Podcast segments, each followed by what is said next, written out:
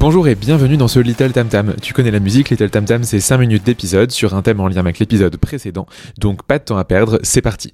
La semaine dernière, Florent nous parlait des liens entre l'entrepreneuriat et les RH.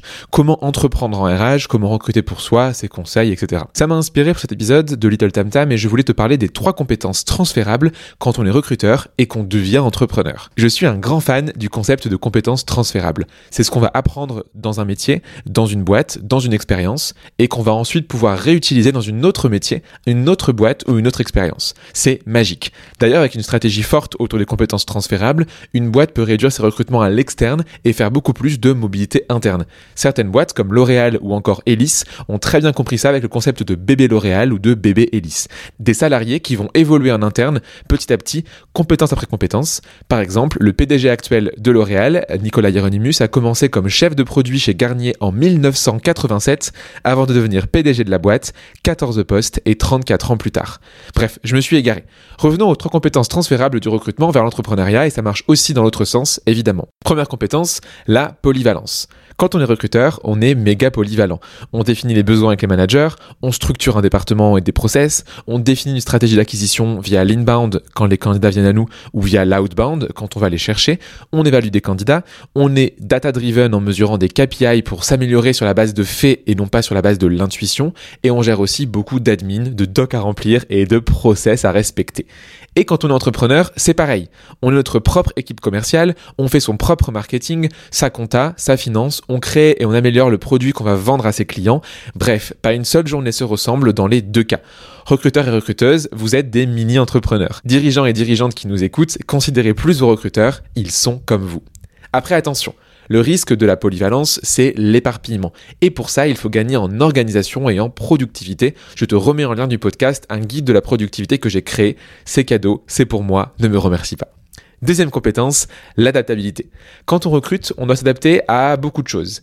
Différentes seniorités, on ne recrute pas pareil un stagiaire et un C-level, différents secteurs, rien à voir entre la deep tech et la grande distribution, différents métiers, on ne recrute pas pareil un comptable, un DevOps et une directrice commerciale, différents stades d'entreprise, on va pas avoir la même budget, le même exigence et la même célérité entre une PME, une scale-up et un grand groupe du CAC 40, et enfin, le plus compliqué, différents hiring managers. Et oui, entre Jean-Philippe, je recrute au feeling, Kim, moi c'est HEC ou rien, et Sam avec lequel c'est une love story de recruter, il y a un vrai monde. Bonne nouvelle, quand on est entrepreneur, c'est la même chose. On doit gérer différents clients, qui sont évidemment chacun leurs envies, leurs cycles de décision, leurs besoins et leurs exigences. Ça serait pas drôle sinon. On doit gérer différentes offres qu'on va leur proposer. On doit faire attention au timing, qui parfois euh, fait beaucoup dans la décision d'achat. On va aussi s'adapter au degré de maturité de nos clients sur nos expertises qu'on leur propose. Bref, recruteurs et recruteuses, en vous lançant dans l'entrepreneuriat, vous êtes plus que prêts. Vous passez déjà beaucoup de temps à être des caméléons. Entrepreneurs et entrepreneuses, vous pouvez devenir recruteur un jour, hein, pourquoi pas. Vous avez cette compétence clé qui est l'adaptabilité. Le danger ici, c'est de se fatiguer à trouver le bon canal de communication pour les bonnes personnes. La communication, c'est la base de toute chose quand on recrute et dans l'entrepreneuriat.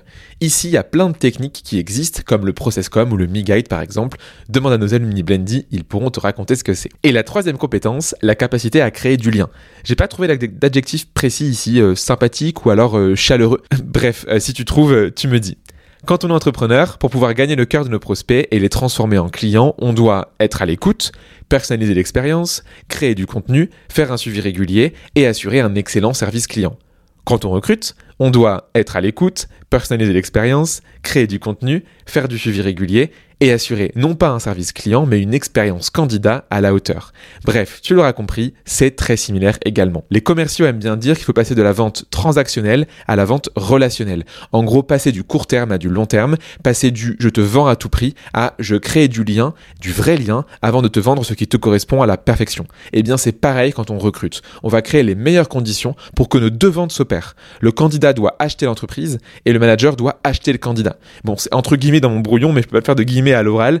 Donc évidemment, on ne vend pas pour de vrai, mais tu as compris le principe. De là à dire qu'entrepreneur et recruteur c'est le même job, ce serait pas vrai, mais il y a quand même beaucoup de compétences transférables entre ces deux mondes, notamment ces trois que je viens de te parler.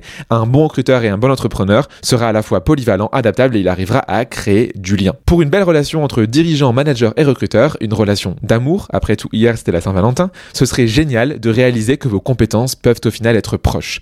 Travaillez ensemble, aidez-vous, coachez-vous et vos recrutements seront aussi faciles que de dire tam tam.